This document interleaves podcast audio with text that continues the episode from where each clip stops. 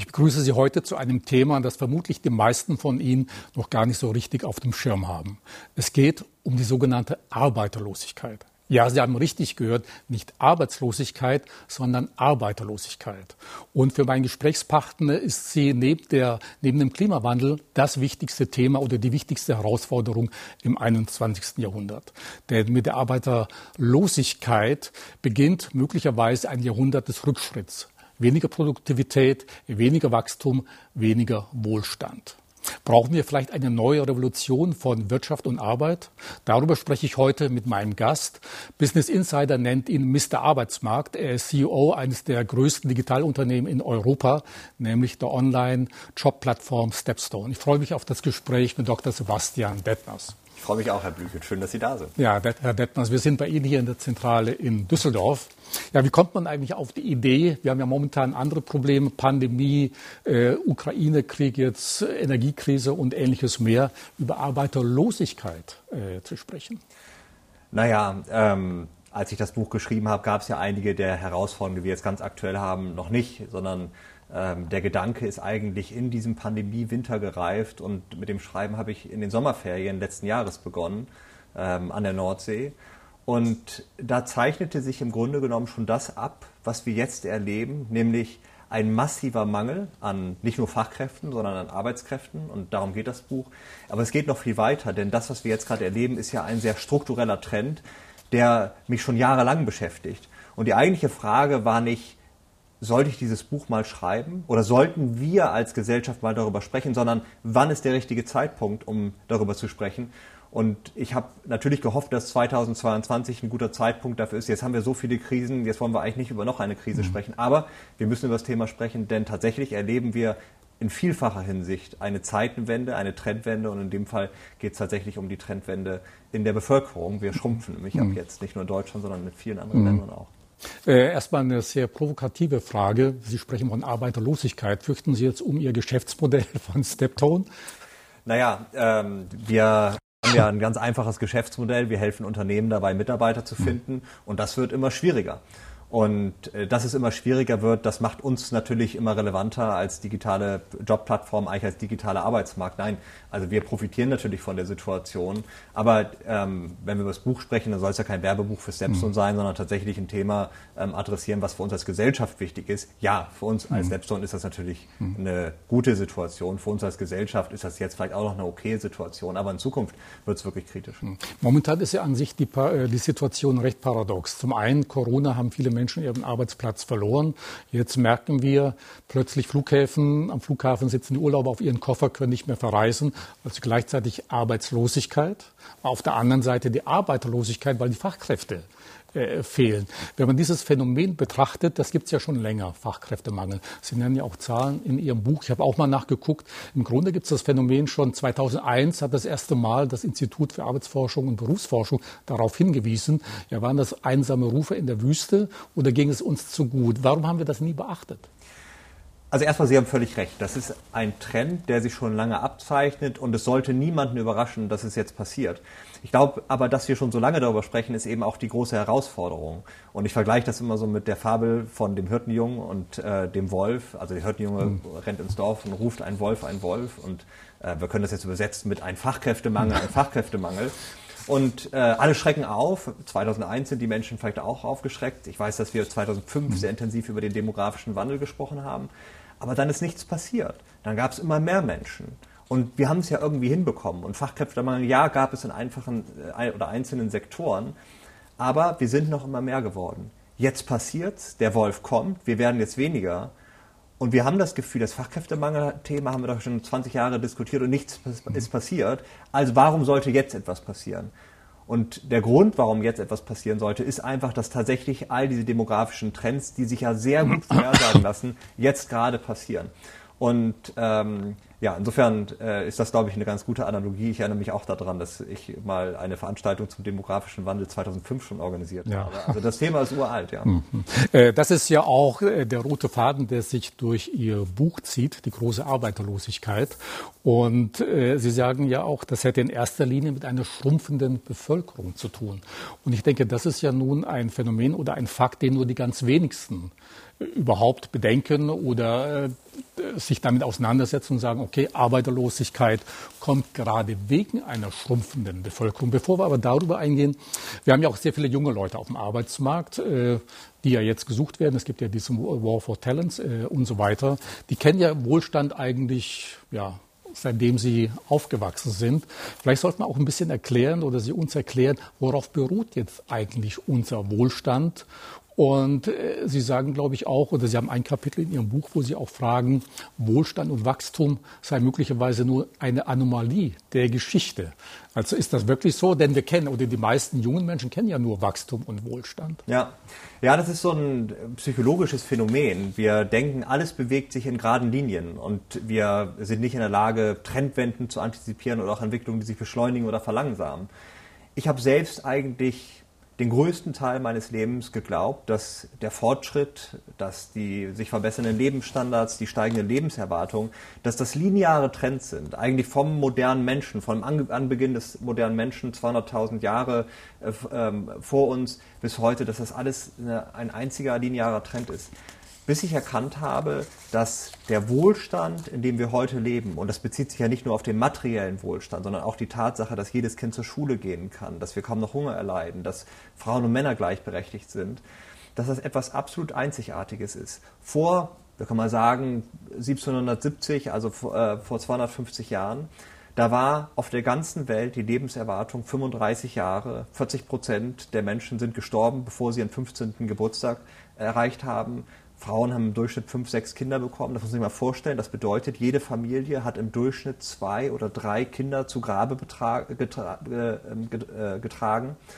Und das ist etwas, das ähm, war 1770, das war im Mittelalter so, das war zu Christi Geburt so und das war tatsächlich auch schon zur Steinzeit so. Das heißt, es gab eigentlich gar keine nennenswerte Verbesserung der Lebenssituation von Menschen. Natürlich war das Leben unterschiedlich, es war anders, aber es war nicht besser. Und erst vor 250 Jahren ist der Mensch ausgebrochen aus dieser Armutsfalle. Erst dann kam die große Zeit des Fortschritts. Erst dann konnte auf einmal die Menschheit oder ein großer Teil der Menschheit mit Lebensmitteln versorgt werden. Ein großer Teil der Kinder wurde zur Schule geschickt und konnte dann ein selbstbestimmtes Leben führen. Und ich glaube, zu erkennen, dass der Wohlstand, den wir heute erleben, erst 250 Jahre zurückreicht, ist ganz wichtig, um zu erkennen, dass das vielleicht gar nicht normal ist, sondern dass es, wie Sie es gerade gesagt haben, möglicherweise eine Anomalie der Geschichte ist, für die wir gekämpft haben oder für die zumindest unsere Vorfahren gekämpft haben und für die wir auch kämpfen müssen, damit wir das erhalten. Denn ich glaube, das erleben wir auch. Wir erleben, dass irgendetwas passiert in der Welt. Wir können das relativ schlecht deuten aber eins wissen wir, die Menschheit fängt bald an zu schrumpfen. Das hat, darüber können wir noch sprechen, vielfältige Implikationen. Und ich glaube, tatsächlich stellt auch unseren Wohlstand, wie wir ihn heute erleben, in Gefahr. Ich habe ja eben das IAB genannt, aber auch das Institut der deutschen Wirtschaft hat ja immer schon auf den Fachkräftemangel hingewiesen. Aber Sie sagen auch, der eigentliche, der Start des Fachkräftemangels begann eigentlich schon sehr viel früher. Naja, der Fachkräftemangel, das ist ja immer so ein sektoraler Mangel. Mhm. Und das ist so, wir haben eine Zeit lang mal zu viele Ärzte ausgebildet, mhm. dann haben wir zu wenige Ärzte ausgebildet, dann haben wir zu wenige Lehrer ausgebildet oder wir haben jetzt zu wenig Handwerker. Und dann sprechen wir immer vom Fachkräftemangel. Und der Ruf, der da meistens ertönt ist, jetzt müssen doch mal mehr Leute wieder Handwerker werden. Oder jetzt sollen mehr Menschen Erzieher oder Lehrer werden. Wir brauchen mehr Ärzte, wir brauchen mehr mhm. ITler. Und das kann man fast beliebig sofort setzen. Jetzt sagen wir gerade, wir brauchen mehr Flughafenpersonal oder mehr Personal, was Flugzeuge steuern kann. So bis wir doch irgendwann erkennen müssen, dass das, was wir in der Vergangenheit als sektorale Ungleichgewichte kennengelernt haben, in Zukunft keine sektoralen Ungleichgewichte sind, sondern ein Ergebnis der Tatsache, dass der Mensch knapp wird und damit das, was die Wirtschaft und auch Unternehmen über Jahrhunderte und Jahrzehnte hat wachsen lassen. Im Grunde begann es ja schon, äh, als die ersten äh, türkischen Gastarbeiter nach Deutschland kamen oder aus Italien Polen, Rumänien. Das ist, glaube ich, der Beginn der eigentlichen ja, Arbeiterlosigkeit. Äh, wir hatten eine Vollbeschäftigung in Deutschland äh, kurz nach dem Kriege, aber wir brauchten immer mehr Wohlstand, mehr Wachstum, aber es fehlten die Menschen, die arbeiten konnten. Stimmt, da würde ich aber sagen, das war natürlich ein deutschlandspezifisches Problem nach dem Krieg. Ähm, viele Menschen, die natürlich gestorben sind, gerade im arbeitsfähigen Alter. Also da hatte Deutschland ein temporäres Problem. Die Menschheit, auch die deutsche Gesellschaft, wuchs ja noch äh, Mitte des 20. Jahrhunderts. Aber Deutschland hat auf dieses temporäre Problem damals die richtige Antwort gefunden mit den Abwerbeabkommen schon Mitte der 50er Jahre bis Anfang der 70er Jahre, ähm, vor allem natürlich mit der Türkei, aber in Wirklichkeit mit vielen gerade südeuropäischen Ländern, Italien, Spanien, Portugal und so weiter. Und es war ein großer Erfolgsfaktor, denn all diese Menschen kamen. Volkswagen zum Beispiel hat davon massiv profitiert, dass Italiener dann im Werk in Wolfsburg gearbeitet haben. Ähm, ich glaube, wir erkennen mittlerweile, das hat ja lange gebraucht, dass Deutschland ein Einwanderungsland ist und dass ein Teil der zumindest Nachkriegserfolgsgeschichte von Deutschland ist, ein Einwanderungsland zu sein, auch wenn muss man auch sagen, wir das mehr schlecht als recht oft gemacht haben mit der Integration dieser, wir haben sie damals Gastarbeiter genannt, heute würde man Einwanderer sagen, denn sie wurden eben oft nicht gut integriert, es haben sich Stadtteile gebildet, in der ausschließlich Einwanderer lebten. Bis heute haben Kinder von Einwanderern viel schlechtere Bildungschancen, als das deutsche Kinder haben. Sie haben schlechtere Chancen am Arbeitsmarkt. Insofern, wir haben davon profitiert. Wir haben es noch nicht richtig gut gemacht. Ich glaube, wir können es besser machen, aber wir haben etwas gelernt und das hilft uns jetzt, hoffentlich, der Arbeiterlosigkeit zu begegnen. Hm. Gut, eines der wichtigsten Themen ist natürlich auch zu fragen, wodurch wird überhaupt diese Arbeiterlosigkeit ausgelöst? Wir erinnern uns, uns sicherlich an Grenzen des Wachstums, Club of Rome, ich glaube in den 70er Jahren war das. Und ich kann mich noch sehr gut an einen Bestseller erinnern, vor zehn Jahren etwa erschien, vielleicht kennen Sie ihn, 10 Milliarden von Stefan Emmett, der dann äh, gewarnt hat, also irgendwann zu viele Menschen bedeutet auch das Ende der Menschheit. Aber scheinbar haben wir mittlerweile eine eher schrumpfende Bevölkerung. Und vielen ist das, glaube ich, auch noch gar nicht so bewusst. Wir denken immer noch an die 10 Milliarden, dass es zu viele Menschen gibt auf der Erde. Nein, absolut. Also äh, Paul Ehrlich, damals äh, Population Bomb, Bestseller über zwei Millionen Mal verkauft. Ähm, ich selbst bin 1979 geboren. Damals waren 4,4 Milliarden Menschen auf dem Planeten. Dieses Jahr, irgendwann Ende des Jahres, wird der 8 Milliardenste Mensch. Also innerhalb von 40 Jahren. Von Wahnsinn. Also innerhalb von einer oder anderthalb Generationen eine Verdopplung mhm. der Menschheit. 1800 ähm, waren wir eine mhm. Milliarde ungefähr. Mhm. Also das ist ja schon enorm und natürlich ähm, explodiert die Weltbevölkerung übrigens nach wie vor. Sie wächst ja noch global gesehen. Sie wird noch ungefähr wahrscheinlich 40 Jahre lang wachsen bis so um das Jahr 2065 herum. Ähm, und dann wird sie so wahrscheinlich bei knapp 10 Milliarden liegen. Also da gibt es schon noch mhm. ein erhebliches Wachstum und erhebliches Wachstum der Menschheit heißt ja auch mehr Ressourcenverbrauch. Also diese Ängste, die die Menschen damals hatten, die sind ja durchaus real, das erleben wir auch. Aber dieses Wachstum, und das muss man auch erkennen, wird in den nächsten Jahren praktisch ausschließlich nur noch durch einen Kontinent getrieben. Und das ist nicht Asien, was man oft denkt, sondern es ist Afrika, heute so ungefähr 1,2 Milliarden. Und je nach Szenario können dann nochmal drei Milliarden dazukommen. Also das ist der große Treiber des Wachstums. Alle anderen Kontinente beginnen jetzt oder haben schon begonnen äh, zu schrumpfen. Und der Grund dafür ist total interessant. Wir haben eben über Wohlstand gesprochen und Lebensstandards die Lebensstandards haben auf der einen Seite dafür gesorgt, dass es uns besser geht, auf der anderen Seite haben sie Menschen dazu veranlasst, weniger Kinder zu bekommen. Eine Gesellschaft braucht im Durchschnitt 2,1 Kinder pro Frau, um die Bevölkerung zumindest stabil zu halten. Und jetzt sind wir in Deutschland bei ungefähr 1,5 Kindern, Italien, Spanien 1,2 Kinder. Spitzenreiter in Europa ist Frankreich mit 1,8 Kindern pro Frau. Also selbst das Land mit der höchsten Geburtenrate ähm, reicht nicht ran an die 2,1. Äh, und dann nehmen wir China, das größte Land der Erde mit 1,4 Milliarden Menschen, hat aktuell eine Geburtenrate von 1,15 Kindern pro Frau. Und deswegen können wir abschätzen, dass China massiv von einem Bevölkerungsrückgang betroffen sein wird. Also wir schätzen ungefähr, dass China die Hälfte seiner Einwohner bis zum Ende dieses Jahrhunderts verliert. Also von 1,4 Milliarden auf 700 Millionen. Und ich glaube, wir können uns gar nicht ausmalen, was das bedeutet für die größte oder vielleicht bald größte Volkswirtschaft der Erde. Hm. Äh, wenn wir über eine schrumpfende Bevölkerung äh, sprechen, dann denkt man ja auch, okay, weniger Menschen, weniger Wachstum. Haben wir dann mittlerweile auch so ein bisschen den Zenit unserer Wachstumsmöglichkeiten erreicht? Mehr Produktivität ist dann gar nicht möglich, weil es ja ohnehin weniger Menschen gibt?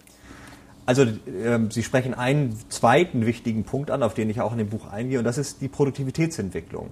Denn wenn wir in Zukunft Sie haben halt nur Deutschland und viele andere oder die meisten anderen europäischen Länder betrifft das ja genauso. Wenn wir einen immer größer werdenden Sozialstaat finanzieren wollen, also Stichwort Rente, Stichwort Gesundheitssystem, mit weniger arbeitenden Menschen, dann braucht es mehr Produktivität. Das Interessante ist aber, die Produktivität stagniert seit zehn Jahren in Deutschland und übrigens in den meisten Industrienationen, den entwickelten Industrienationen. Und das ist so ein Paradoxon, was Wissenschaftler... Also trotz Digitalisierung, Automatisierung wird nicht mehr produziert. Werden wir nicht produktiver? Großes Problem ist der Dienstleistungssektor, wo die meisten Menschen beschäftigt sind. Also ungefähr zwei Drittel kann man sagen, in manchen Ländern sogar noch deutlich mehr, der Menschen sind im Dienstleistungssektor beschäftigt und da werden wir nicht produktiver. Und die Frage müssen wir uns stellen, warum werden wir eigentlich nicht produktiver und wie zünden wir den Produktivitätsboost, um dann tatsächlich mit weniger Menschen mehr zu schaffen? Nicht alle Menschen sind der Meinung, dass Wachstum die Antwort auf die Zukunft ist. Es gibt ja auch Ökonomen, die sagen, es braucht eine Postwachstumsökonomie. Mhm. Also die denken schon, okay, jetzt müssen wir uns darauf einrichten, tatsächlich in einer schrumpfenden Volkswirtschaft zu arbeiten. Aber das lässt ja völlig außen vor, dass es eben mehr Rentner geben wird, dass es mehr auch ältere Menschen geben wird, die ähm, mehr Gesundheitsprobleme haben. Und die Tatsache, dass wir jetzt steigende Beitragssätze sehen bei den Krankenversicherungen, steigende Beitragssätze sehen bei den Rentenversicherungen, dass möglicherweise auch das Rentenniveau irgendwann abgesenkt werden muss, das ist ja erst der Anfang.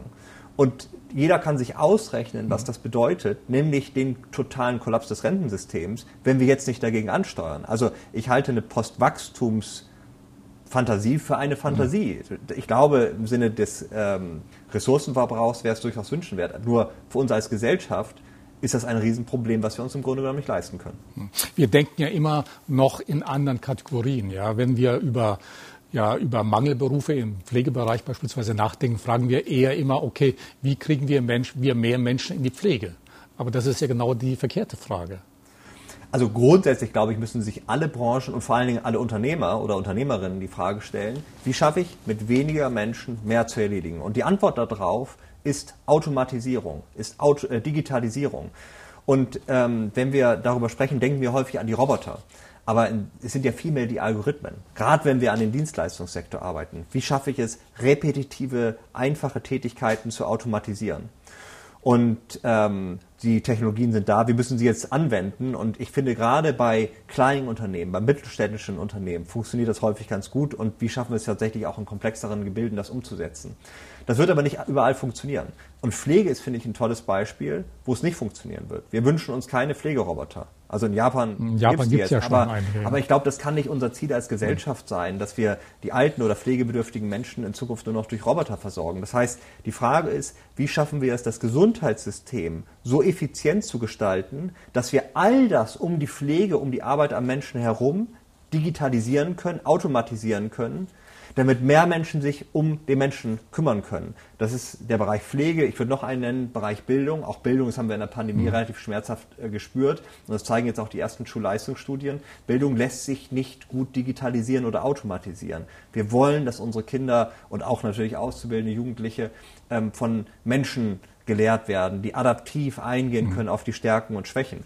So, und deswegen müssen wir die Ressourcen schaffen, dass wir nicht zu viel Ressourcen aufwenden in die Bürokratie drumherum. Also Stichwort Patientenakte, Stichwort Digitalisierung der Schule, also die Infrastruktur, sondern dass ähm, die Menschen sich auf das konzentrieren können, was den Menschen auszeichnet. Und unter anderem ist es das Soziale, die Arbeit hm. zusammen mit den Menschen. Wenn man so ein bisschen in die Zukunft hineindenkt, die meisten Menschen sorgen sich ja momentan um ihren Job. Mal abgesehen jetzt von Pandemie, Ukraine-Krieg, aber die denken an Automatisierung, dass ihr Job durch Algorithmen, KI, Roboter ersetzt wird und dergleichen mehr. Und da denkt man ja zunächst mal an Arbeitslosigkeit. Ja, an sich hat man ja da mit zwei äh, Seiten eine Medaille zu tun. Auf der anderen Seite, wenn Sie sagen mehr Automatisierung, dadurch verlieren ja doch wiederum mehr Menschen ihren Job. Also da die Balance zu finden, ich glaube, das ist ja dann auch eine ganz große Herausforderung. Auf der einen Seite die Arbeiterlosigkeit, weil Fachkräfte fehlen. Auf der anderen Seite mehr Automatisierung führt auch wieder zu weniger Arbeitsmöglichkeiten.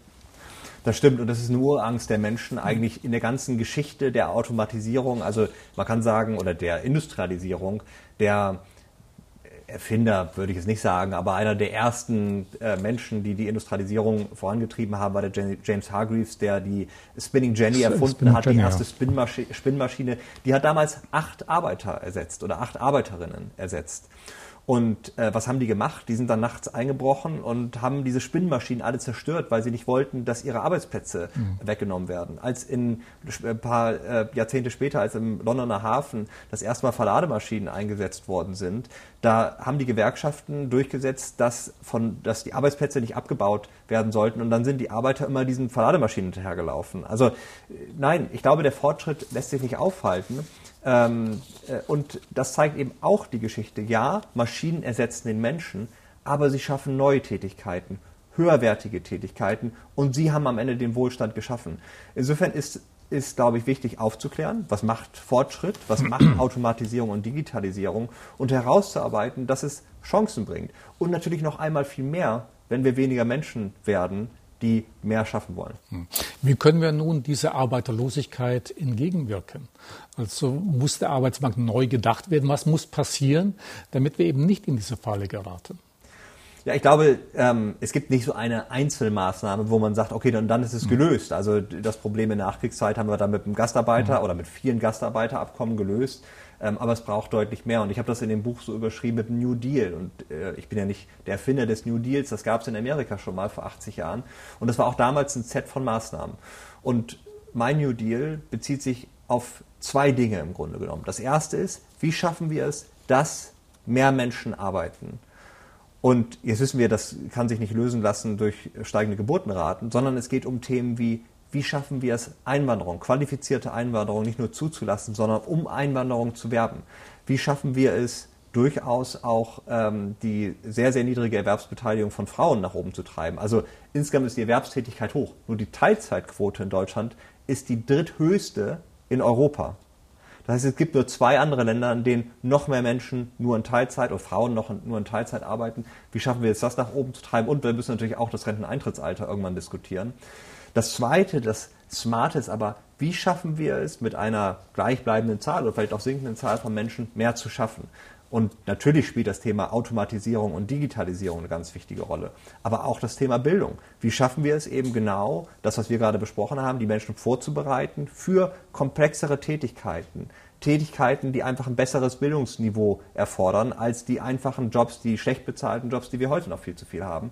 Ähm, wir sprechen auch über den Mindestlohn und wir sprechen ähm, über ähm, Diversität. Ein ganz spannendes Thema, über das vielleicht mhm. auch noch gleich sprechen. Bleiben wir eben nochmal bei dem Thema Migration. Viele versprechen sich ja jetzt, äh, dass man Fachkräfte durch eben ausländische Mitarbeiter, Mitarbeiterinnen ersetzen kann. Aber das ist, glaube ich, auch ein kleiner Denkfehler, wenn man an schrumpfende Bevölkerung denkt. Nein, ähm, also erstens, ich glaube, eins ist ganz wichtig als Erkenntnis, Deutschland ist heute schon ein Einwanderungsland. Ähm, 38 Prozent der Grundschüler in Deutschland haben einen Migrationshintergrund. Also das ist sowieso schon längst eine Realität. Ähm, nur das wird immer schwieriger tatsächlich auch ähm, in Zukunft von Migration zu profitieren, denn die Hauptländer ähm, aus denen Menschen nach Deutschland kommen, um hier zu arbeiten, liegen nicht außerhalb von Europa, sondern sie liegen in Europa. Das sind Polen, das sind Rumänien, das ist auch Bulgarien. Und das sind allesamt Länder, die bis zum Ende dieses Jahrhunderts selbst ungefähr 60 Prozent ihrer Bevölkerung verlieren werden. Das heißt, die wichtigsten Quellen für Zuwanderung, die versiegen, und das erleben wir schon heute, es gibt praktisch keine nennenswerte Zuwanderung mehr aus Polen. Und das Gleiche wird uns natürlich auch im Rest der ähm, gerade osteuropäischen Länder blühen. Das heißt, wir müssen ähm, uns diesem Wettbewerb stellen, dem globalen Wettbewerb um qualifizierte Einwanderung. Aber wir müssen uns auch darüber Gedanken machen, wenn Europa schrumpft, wo kommt denn da noch Einwanderung her? Und da müssen wir irgendwann den Blick auf Afrika richten. Denn das ist, wie wir es eben besprochen haben, der einzige Kontinent, der noch nennenswert wächst. Auch ein Kontinent, wo sehr hohe Arbeitslosigkeit existiert. Und ich habe mich mit vielen afrikanischen Politikern auch unterhalten. Die würden es gerne sehen, dass Menschen aus ihren Ländern ähm, nicht nur Bildung, sondern auch äh, Jobchancen in Europa bekommen würden. Denn auch das zeigt die Geschichte. Davon profitiert nicht nur das Land, in das eingewandert wird, sondern auch das Land, aus dem ausgewandert wird, profitiert. Denn irgendwann kommen diese Menschen zumindest zum Teil zurück und bringen das Know-how und das, was sie erfahren haben im Ausland mit und setzen das dann gewinnbringend für das Land ein. Also ich glaube, äh, wir müssen uns dem stellen. Es wird im 21. Jahrhundert ein massiver Wettbewerb um qualifizierte Einwanderung starten. Und da reicht es einfach nicht aus, nur, ich sag mal, mit dem Fachkräfteeinwanderungsgesetz mhm Einwanderung zuzulassen, sondern wir müssen um Einwanderung werben. Ja, haben wir denn da gute Chancen, die zu bekommen tatsächlich im globalen Wettbewerb? Wie gut ist Deutschland da aufgestellt oder die Unternehmen überhaupt? Also, ich glaube, wir haben sehr gute Chancen. Denn Deutschland, das äh, zeigen unsere Studien immer wieder, ist das beliebteste nicht englischsprachige Einwanderungsland in der ganzen Welt. Und das ist ein Fund, mit dem sich ganz gut wuchern lässt. Also die Menschen schätzen Deutschland natürlich als ein sehr wohlständiges Land, aber auch ein Land ähm, mit einer sehr intakten Wirtschaft und als ein sehr freies, demokratisches Land. Ähm, sind wir in der Lage, diese Chance, die wir haben, auch zu nutzen? Ich glaube, da müssen wir noch viel für tun. Dafür müssen die Unternehmen etwas tun. Wie schaffe ich es, Menschen aus dem Ausland in meine Unternehmen zu integrieren, nicht nur in den Job, sondern in die Unternehmenskultur? Wie schaffen wir es, diese Menschen in die Gesellschaft zu integrieren? Wie schaffen wir es, Bildungschancen für Kinder mit Migrationshintergrund zu schaffen? Und da können wir uns interessanterweise ein Beispiel nehmen bei Ländern, von denen wir es vielleicht gar nicht erwarten würden. Natürlich Kanada, aber auch die Vereinigten Staaten. Wir nehmen natürlich zuletzt wahr, dass auch das Thema Migration in den USA sehr kontrovers diskutiert wird, gerade unter Donald Trump. Aber ohne Migration würde es die USA überhaupt nicht geben. 20 Prozent der Migranten weltweit leben aktuell in den USA. 25 Prozent, wenn ich Kanada noch mit dazu nehme, in Nordamerika. Das ist der Erfolgsfaktor Nummer eins für die Vereinigten Staaten. Und das zeigt sich übrigens nicht nur bei der schieren Zahl an Migranten, das zeigt sich auch bei den Chancen, die Migranten haben.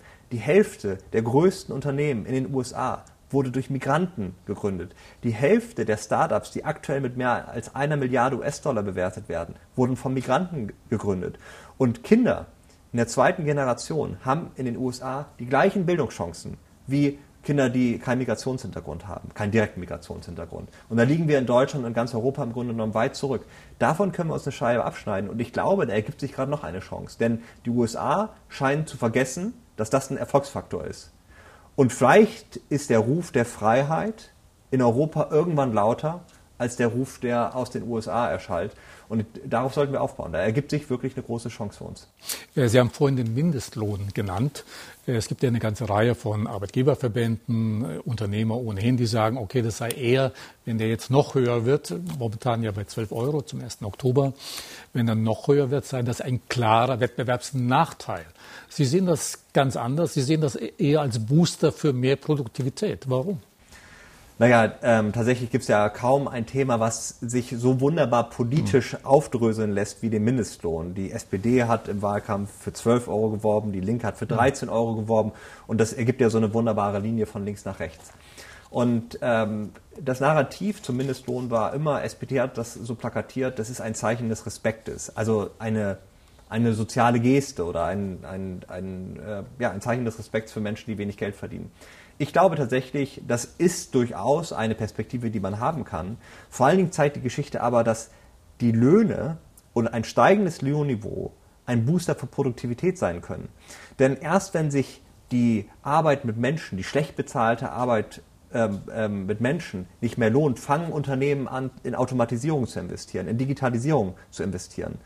Und Roosevelt hat das gemacht vor 80 Jahren. Da hat er einen Mindestlohn eingeführt und nicht in so eine Zeit, wie wir sie hier gerade erleben, sondern in eine Zeit, wo in den USA eine Arbeiterlosigkeit, eine Arbeiterlosigkeit von 25 Prozent existierte. Und man würde ja meinen, oh Gott, das ist Gift für die Wirtschaft gewesen. War es nicht. Sondern dann kamen ähm, die Jahre, in denen die Produktivität in den USA am meisten gestiegen ist. Das hat natürlich auch noch andere Gründe. Auch die Kriegswirtschaft spielt zugegebenermaßen da eine große Rolle. Aber es zeigt, es war kein, kein Widerspruch. Und in der ganzen Geschichte seitdem in den USA ähm, kann man sehen, dass immer dann, wenn die Mindestlöhne gestiegen sind, auch die Zahl der Jobs gestiegen sind. Warum? Weil die Unternehmen einen Anreiz hatten, in Automatisierung zu investieren, später auch in Digitalisierung und damit im internationalen Wettbewerb wettbewerbsfähiger wurden. Und so, das ist eine Perspektive, sehr volkswirtschaftlich. Und ich glaube, dann können wir uns auch einfach als Gesellschaft fragen, ist das okay, dass wir Menschen in schlecht bezahlter Arbeit beschäftigen? Ist es okay, dass wir jetzt die Straßen voll haben von Menschen, die auf Fahrrädern Essen ausliefern? Also ich glaube, das ist gut, wenn die nichts anderes zu tun hätten. Aber sollte es nicht unser Ziel sein, diese Menschen besser auszubilden oder die gute Ausbildung, die sie vielleicht schon haben, besser einzusetzen und sie in höher qualifizierten Jobs und damit auch besser bezahlten Jobs einzusetzen? Dann brauchen wir auch insgesamt mehr Flexibilität am Arbeitsmarkt. Ähm, ich habe gelesen, Stepstone hatte vor kurzem mal oder in den letzten Jahren einen kleinen Test oder eine Umfrage gemacht. Was ist das entscheidende Kriterium für die Einstellung neuer Mitarbeiter? Und äh, wahrscheinlich die meisten Unternehmen, ich meine, Sie haben ja äh, mit vielen Unternehmen zu tun, was kam dabei heraus? Was das ist, das entscheidende Kriterium? Es ist der Lebenslauf und das klingt ja erstmal noch gar nicht so schlimm, denn natürlich braucht man irgendwie einen Lebenslauf, wenn man sich bewirbt, aber es ist vor allen Dingen der lückens, lückenlose, stringente Lebenslauf, der aufeinander aufbaut. Mit Anlagen wahrscheinlich. Auch gerne noch mit Anlagen. Nein, aber es sind äh, vor allen Dingen die ähm, Erfahrungen, die ich gesammelt habe, die Skills, die ich gesammelt habe und ähm, worin wir ganz schlecht sind, übrigens auch im internationalen Vergleich in Deutschland, ist tatsächlich ähm, Menschen auch mal die Chance zu geben, etwas anderes zu machen, die Industrie zu wechseln, auch mal den Job zu wechseln, mhm. etwas anderes zu tun und zu profitieren, nicht von den Erfahrungen in dieser spezifischen Disziplin, sondern von den Erfahrungen, die ich in einer anderen Branche gemacht habe, in einem anderen Job gemacht mhm. habe und dann zu investieren in die Skills. Denn da gibt es ja dieses wunderbare Sprichwort, ähm, äh, hire for attitude, train for skills, mhm. also dann einfach die Skills, die ich in dem spezifischen mhm. Job brauche, nachzutrainieren. Nein, unser Arbeitsmarkt ist viel zu statisch und auch in Zahlen, der durchschnittliche Arbeitnehmer ist im Durchschnitt ähm, elf Jahre bei seinem Arbeitgeber beschäftigt. In den mhm. USA sind es gerade mal vier, vier, Jahre. Wir sehen gleichzeitig, mit jedem Jobwechsel in den USA mhm. steigt das Gehalt für den Arbeitnehmer. Es macht den Arbeitnehmer glücklicher. Sie fühlen sich ihrem Arbeitgeber mehr verbunden. Es bietet so viele mhm. Vorteile. Ich glaube, diesen Knoten müssen wir durchschlagen. Gerade in einer Zeit der Arbeiterlosigkeit ist es kein Risiko mehr, den Job zu wechseln, auch mal zu kündigen. Und das müssen wir den Menschen leicht machen, denn es ist am Ende mhm. gut. Es führt äh, zu produktiverer Beschäftigung, mhm. aber es führt auch ganz schlicht und ergreifend zu mhm. mehr Glück.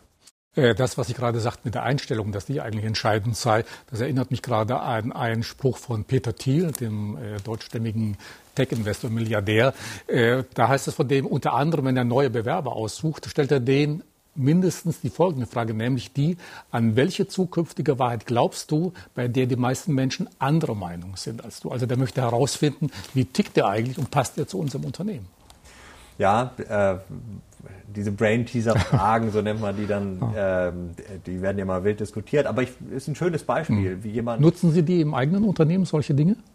Also diese Frage speziell nutze ich nicht. Nein, überhaupt, aber ähnliche. Äh, Nein, aber ist jemand neugierig? Ist jemand bereit, Widerstände zu überwinden? Und ich glaube, die besten, also da natürlich fragen wir danach und versuchen das herauszufinden. Und was ich immer wieder feststelle, oft sind die besten Mitarbeiter diejenigen, die eben keine lineare Erwerbsbiografie sind, Menschen, die mal gescheitert sind. Nicht notwendiger Mensch, Menschen, mhm. notwendigerweise Menschen mit dem besten Bildungsabschluss, sondern solche, die sich hochgearbeitet haben. Ähm, denn da spricht etwas durch die Erwerbsbiografie. Und es ist nicht die schlechte Ausbildung, sondern das ist die Bereitschaft, Neues zu lernen, sich zu verändern, sich auf neue Situationen einzustellen. Und ähm, ich glaube, das ist etwas, äh, da brauchen wir mehr von und ähm, da brauchen wir eine viel größere Offenheit von Unternehmen, um diesen Menschen nicht nur eine Chance zu geben, sondern tatsächlich zu erkennen, dass das vielleicht die Menschen sind, die unser Unternehmen nach vorne bringen. Muss die Personalsuche auch insgesamt mehr digitalisiert werden? Ich habe mal nachgelesen, Stepstone arbeitet mit über 100.000 Unternehmen zusammen. Sie haben äh, mehrere Millionen Nutzer in 30 Ländern weltweit unterwegs. Sie sind also ganz nah dran an den Unternehmen. Wie sind die KMU in Deutschland oder im deutschsprachigen Raum aufgestellt? Muss mehr digitalisiert werden oder auf welche Widerstände stoßen Sie bei den Unternehmen? Also unbedingt muss mehr digitalisiert werden und an manchen Stellen auch automatisiert werden. Und ich vergleiche mal die Jobsuche als digitalen mhm. Vorgang mit E-Commerce. Also stellen Sie sich vor, Sie kaufen ein Produkt.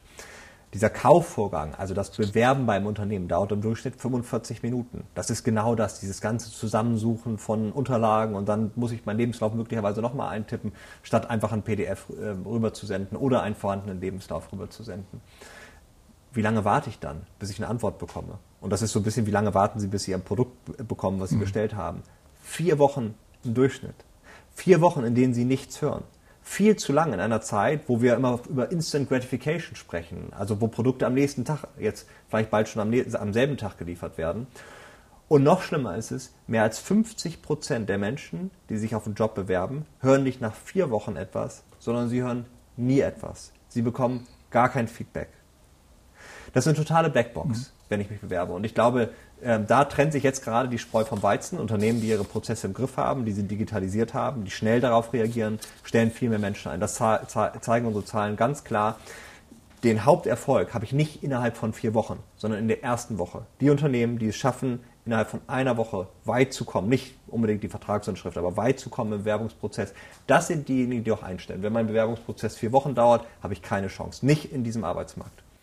Wenn wir jetzt zum Schluss noch so ein bisschen über die Vision, über eine Vision für die Zukunft sprechen, Herr Detmers. Wie könnte die aussehen? Was würden Sie sich wünschen? Und vielleicht noch der ein oder andere Ratschlag für die Unternehmer. Also ich glaube, unsere Vision von der Zukunft muss sich erstmal mit der Frage beschäftigen, wo wollen wir eigentlich hin als Land? Was sind die Industrien, die in Zukunft dieses Land bestimmen. Wir sprechen ja ganz viel über die Industrien, die in Zukunft nicht dieses Land oder diesen Kontinent bestimmen sollen. Aber ich glaube zum Beispiel, die Energiewende bietet wahnsinnig viel Raum für innovative, tolle Ideen. Wir lesen ganz viel über Fusionsreaktoren. Und das ist ja nicht nur der Reaktor und eine möglicherweise fast unendliche Energieerzeugung, sondern dann, darin steckt ganz viel Hightech. Und ich vergleiche das ein bisschen mit der Mondmission. Auch die Mondmission für sich genommen hat ja nicht viel gebracht. Also, aber dieses Denken, dieses Moonshot Thinking. Die vielen Menschen, ja. die dann Ingenieur werden wollten, die Wissenschaftler werden wollten, die in die IT wollten, das ist das Kapital, was die Vereinigten Staaten insbesondere damals aufgebaut mhm. haben. Und ich glaube, diese Vision von der Zukunft brauchen wir auch. Wofür lohnt es sich, in der Schule Gas zu geben, mich anzustrengen? Denn ohne Anstrengung werden wir auch in Zukunft nicht auskommen. Warum lohnt es sich, in eine gute Ausbildung zu investieren? weil ich vielleicht nicht durch Verzicht dem Klimawandel begegne, sondern durch innovatives Denken, durch Technologie. Und ich glaube, so etwas brauchen wir. Und dann müssen wir uns die Frage stellen, wie antworten wir als Gesellschaft darauf? Wie lassen wir keine Bildungsverlierer zurück? Wie schaffen wir es, Menschen nicht in schlecht bezahlten Jobs zu parken, weil sie in der Schule äh, ähm, irgendwie durchs Raster gefallen sind, sondern hochwertige Jobs anzubieten für alle Menschen? Ähm, sinnstiftende Arbeit anzubieten. Keine repetitive Arbeit, sondern sinnstiftende Arbeit. Und dann vielleicht auch die größte Chance, unserer Zeit. Wie schaffen wir es, allen Menschen eine Chance zu geben? Nicht nur jetzt, wir haben viel über Migranten gesprochen oder Einwanderer, sondern natürlich Menschen unterschiedlichen Geschlechts, also Menschen unterschiedlicher ja. Hautfarbe, mhm. Menschen unterschiedlicher Religion oder sexueller Orientierung. Denn das ist ja das, was Notsituationen häufig schaffen. Sie schaffen ein Umdenken und sie schaffen dann tatsächlich die Revolution. Das, was ich mir wünsche, dass wir tatsächlich eine Revolution zumindest in den Köpfen haben, wie wir über diese Themen, über die wir gerade gesprochen haben, nachdenken und dann tatsächlich auch ins Handeln kommen und Dinge, die wir ja schon lange diskutieren. Wir diskutieren ja nicht erst seit gestern, dass im Bildungssystem etwas falsch läuft, aber dass wir es jetzt auch anpacken und umsetzen.